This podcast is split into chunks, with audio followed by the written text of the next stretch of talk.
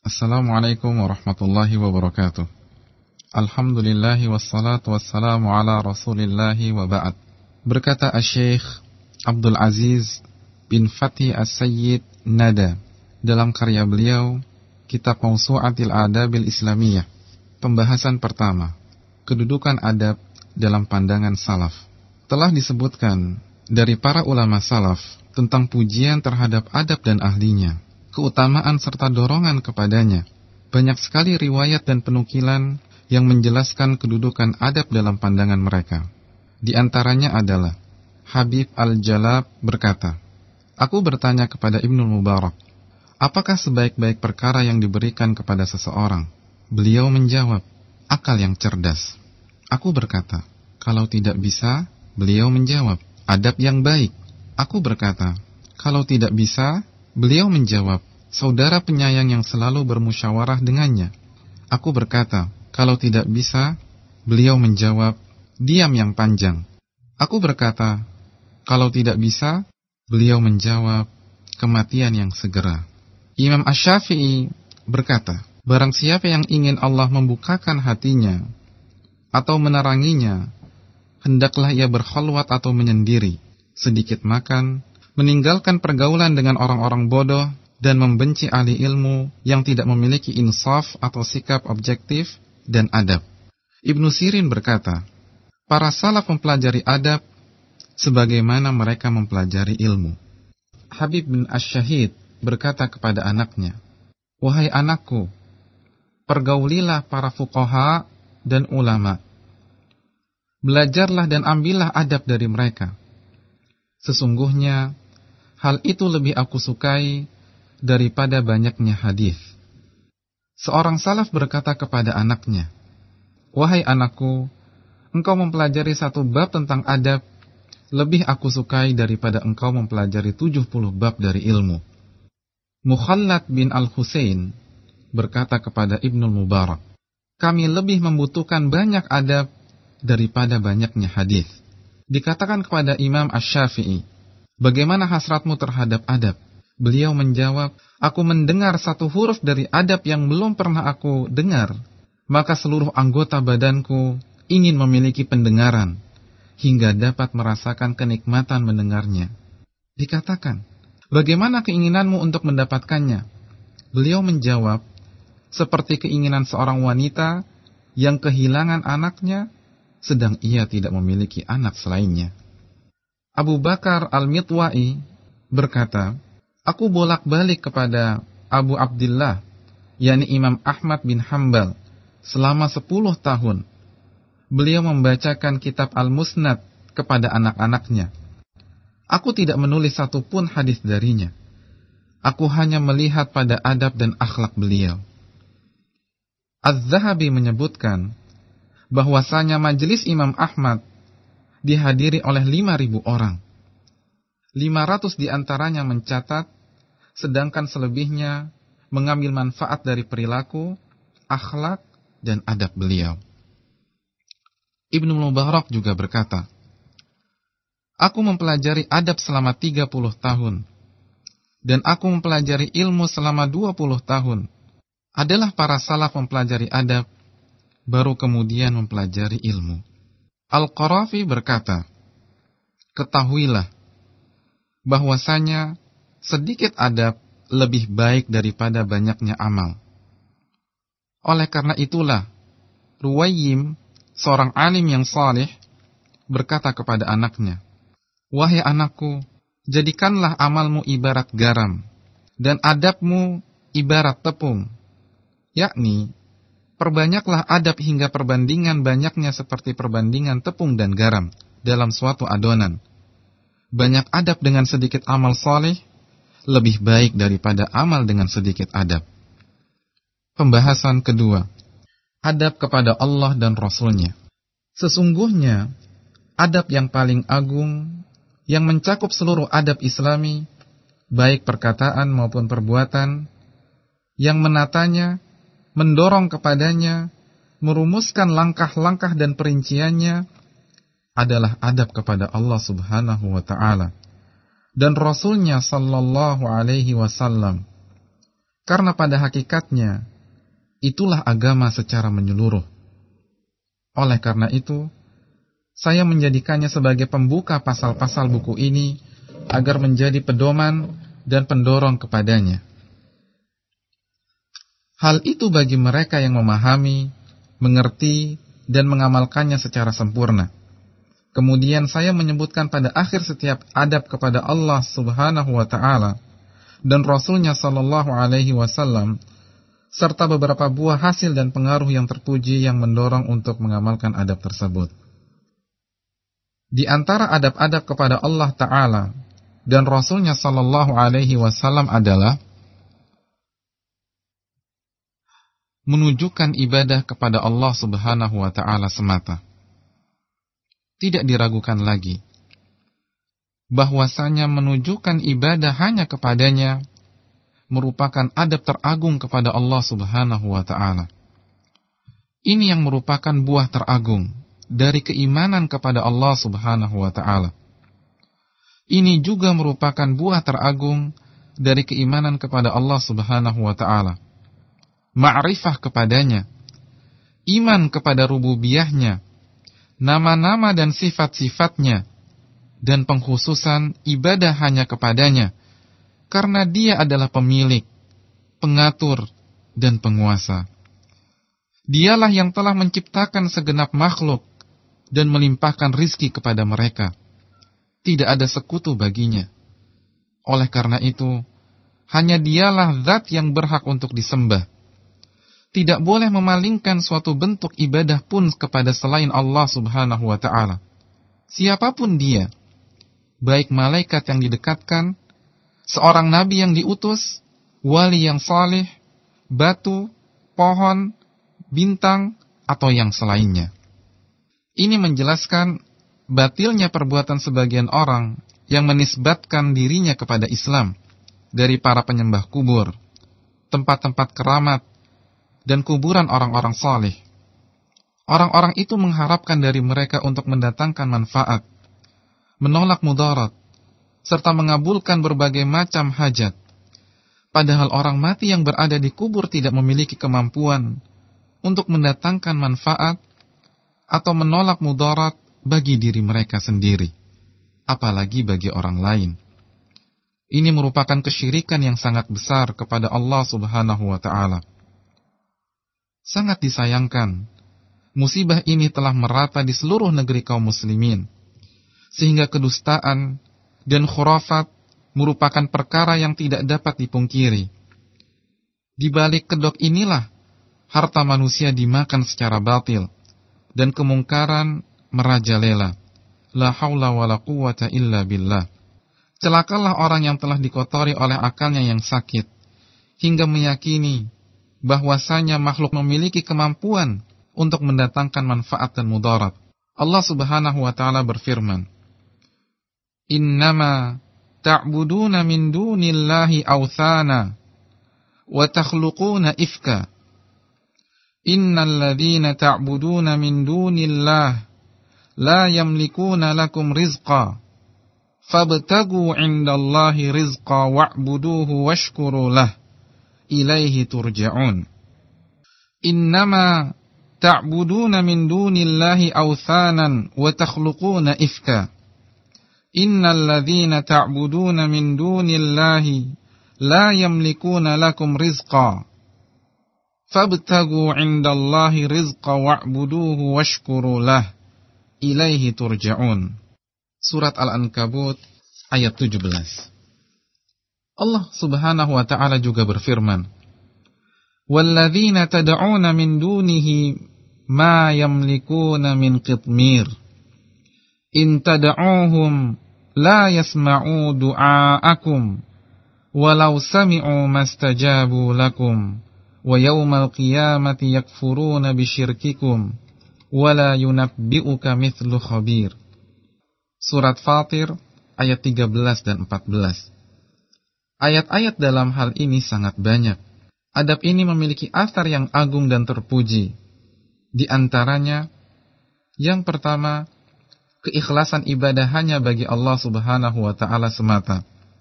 Sedikit ataupun banyak, besar maupun kecil. Oleh karena itu, seorang hamba yang taat beribadah dan ikhlas tidaklah melihat di hadapannya kecuali Allah Subhanahu wa taala. Dia menghadapkan dan mengkhususkan ibadah hanya kepadanya. Dia menjauhi seluruh perkara yang bertentangan dengan keikhlasan atau yang dapat mengurangi kesempurnaannya. Keikhlasan kepada Allah Subhanahu wa taala saja merupakan pokok agama ini dan rukunnya yang paling kuat sebagaimana firman Allah Subhanahu wa taala Qul inni umirtu an a'budallaha mukhlishan lahuddin Surat Az-Zumar ayat 11 Firmannya yang lain وَمَا أُمِرُوا إِلَّا لِيَعْبُدُوا اللَّهَ مُخْلِصِينَ لَهُ الدِّينَ حُنَفَاءَ وَيُقِيمُوا الصَّلَاةَ وَيُؤْتُوا الزَّكَاةَ وَذَلِكَ دِينُ الْقَيِّمَةِ Celakalah orang yang telah dikotori oleh akalnya yang sakit hingga meyakini bahwasanya makhluk ini memiliki kemampuan untuk mendatangkan manfaat dan mudarat. Allah Subhanahu wa taala berfirman, "Innama ta'buduna min dunillahi awthanan wa takhluquna ifka." Innal ladzina ta'buduna min dunillahi la yamlikuna lakum rizqa. Fabtagu 'indallahi rizqa wa'buduhu washkuru lahu ilaihi turja'un. Sesungguhnya apa yang kamu sembah selain Allah itu adalah berhala. Dan kamu membuat kedustaan. Sesungguhnya yang kamu sembah selain Allah itu tidak mampu memberikan rizki kepadamu. Maka mintalah rizki itu di sisi Allah. Dan sembahlah dia dan bersyukurlah kepadanya. Hanya kepadanya kamu akan dikembalikan. Surat Al-Ankabut ayat 17. Allah juga berfirman, "Walladzina tad'una min dunihi ma yamlikuna min qitmir. In tad'uuhum la yasma'u du'aakum, walau sami'u mastajabu lakum, wa yawmal qiyamati yakfuruna bisyirkikum, wa la yunabbi'uka mithlu khabir." Dan orang-orang yang kamu seru atau sembah selain Allah tiada mempunyai apa-apa walaupun setipis kulit ari. Jika kamu menyeru mereka, mereka tiada mendengar seruanmu. Dan kalau mereka mendengar, mereka tidak dapat memperkenankan permintaanmu. Dan di hari kiamat, mereka akan mengingkari kemusyrikanmu, dan tidak ada yang dapat memberikan keterangan kepadamu, sebagaimana yang diberikan oleh yang maha mengetahui. Surat Fatir ayat 13 dan 14. Ayat-ayat dalam hal ini sangat banyak. Adab ini memiliki asar yang agung dan terpuji. Di antaranya, yang pertama, keikhlasan ibadah hanya bagi Allah Subhanahu wa taala semata. Sedikit ataupun banyak, besar maupun kecil. Oleh karena itu, seorang hamba yang taat beribadah dan ikhlas tidaklah melihat di hadapannya kecuali Allah Subhanahu wa taala. Dia menghadapkan dan mengkhususkan ibadah hanya kepadanya. Dia menjauhi seluruh perkara yang bertentangan dengan keikhlasan atau yang dapat mengurangi kesempurnaannya. Keikhlasan kepada Allah Subhanahu wa taala saja merupakan pokok agama ini dan rukunnya yang paling kuat sebagaimana firman Allah Subhanahu wa taala Qul inni umirtu an a'budallaha mukhlishan lahuddin Katakanlah sesungguhnya aku diperintahkan untuk menyembah Allah dengan memurnikan ketaatan kepadanya dalam menjalankan agama. Surat Az-Zumar ayat 11 Firmannya yang lain. Wa ma umiru illa liya'budullaha mukhlishina lahud-din hunafa wa yuqimus salata wa dzalika dinul qayyimah. Padahal mereka tidak disuruh kecuali untuk menyembah Allah dengan memurnikan ketaatan kepadanya dalam menjalankan agama yang lurus dan supaya mereka mendirikan salat dan menunaikan zakat dan yang demikian itulah agama yang lurus surat Al-Bayyinah ayat 5. Dan ayat yang semakna dengan ini sangat banyak. Yang kedua, jauh dari ria. Di dalam perkataan maupun perbuatan, ini merupakan kelanjutan dari pengaruh sebelumnya. Sesungguhnya seseorang yang benar keikhlasannya di dalam hatinya, maka seluruh perkataan dan perbuatannya akan bersumber dari keikhlasan ini. Yang ia lihat dengan mata hati dan basirah atau akal hanyalah Robnya subhanahu wa ta'ala. Maka dari itu, terhapuslah riak dalam ucapan dan perbuatannya. Dia tidak lagi mencari keuntungan dunia atau keridoan salah seorang dari makhluk di balik semua itu. Dia tidak lagi mencari keuntungan dunia atau keridoan salah seorang dari makhluk di balik semua itu. Bahkan ia semata-mata mencari keriduan Allah Subhanahu wa taala dan mengharap dapat melihat wajahnya yang mulia jika niat seorang hamba telah ikhlas, begitu juga amal dan kehendaknya bersih dari ria dan keinginan duniawi, maka yang demikian itu merupakan sebab terbesar untuk meraih kebaikan agama maupun dunia. Yang ketiga, memerangi segala bentuk syirik dan ria. Karena seorang mukmin melihat bahwasanya dia harus memerangi segala bentuk kesyirikan, kebohongan, dan khurafat dengan seluruh kemampuan yang dia miliki. Selain itu, menjelaskan kepada manusia tentang kesesatan dan kebatilannya, serta melawannya baik dengan lisan, tangan, maupun harta, hingga tidak ada lagi fitnah dan agama seluruhnya bagi Allah Subhanahu wa Ta'ala. Di antara adab-adab kepada Allah Ta'ala dan Rasulnya adalah yang kedua, mengagungkan dan memuliakan Allah Subhanahu wa Ta'ala. Seorang yang beriman mengagungkan dan memuliakan Allah Subhanahu wa taala ketika menyaksikan kekuasaannya terhadap alam semesta, melihat keagungan Rabbaniyah di sekitarnya berupa segenap makhluk dan segala yang ada yang menunjukkan keagungan Al-Khaliq Azza wa Jal dan kekuasaannya yang tiada batas. Tak kala seseorang mengimani bahwasanya Allah memiliki sifat-sifat yang sempurna dan bersih dari segala kekurangan, serta bahwasanya makhluk tidak mampu meliputi ilmunya dan tidak juga mengetahui hakikatnya ketika dia menyaksikan semua itu dan mengimaninya. Niscaya hatinya akan dipenuhi rasa pengagungan terhadap Allah Azza wa Jal. Pengagungan yang tiada bandingnya dan segenap makhluk terasa kecil dalam hatinya. Dia tidak melihat sesuatu yang memiliki keagungan dan kemuliaan yang hakiki kecuali Allah Subhanahu wa taala. Pengagungan ini akan membuahkan beberapa perkara. Di antaranya, yang pertama, bersegera untuk melakukan ketaatan dan amal kebaikan. Yang kedua, menjauhi segala bentuk maksiat, kejelekan, dan kerusakan. Yang ketiga, tidak merasa takut kepada makhluk dalam membela hak Allah dan menegakkan kalimat hak baik kepada orang yang dia harapkan maupun yang dia takuti. Di antara adab-adab kepada Allah Ta'ala dan Rasulnya, yang ketiga takut kepada Allah Subhanahu Wa Ta'ala. Takut kepada Allah merupakan adab tertinggi kepada Allah Subhanahu Wa Ta'ala. Rasa takut ini muncul dari ma'rifah atau mengenal kekuasaan Allah Subhanahu Wa Ta'ala.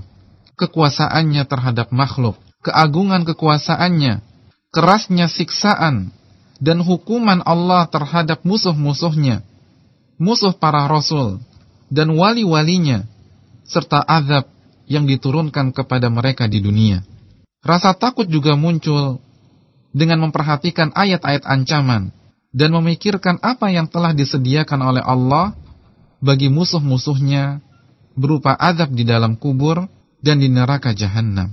Begitu pula ketika seorang muslim meyakini bahwasannya Allah Subhanahu wa taala berkuasa untuk mengadab seluruh makhluk jika Dia menghendaki. Tidak ada yang dapat menolak keputusannya dan tidak ada yang dapat terlepas dari hukumnya. Bahwasanya adab Allah Subhanahu wa taala tidak dapat dibayangkan dahsyatnya.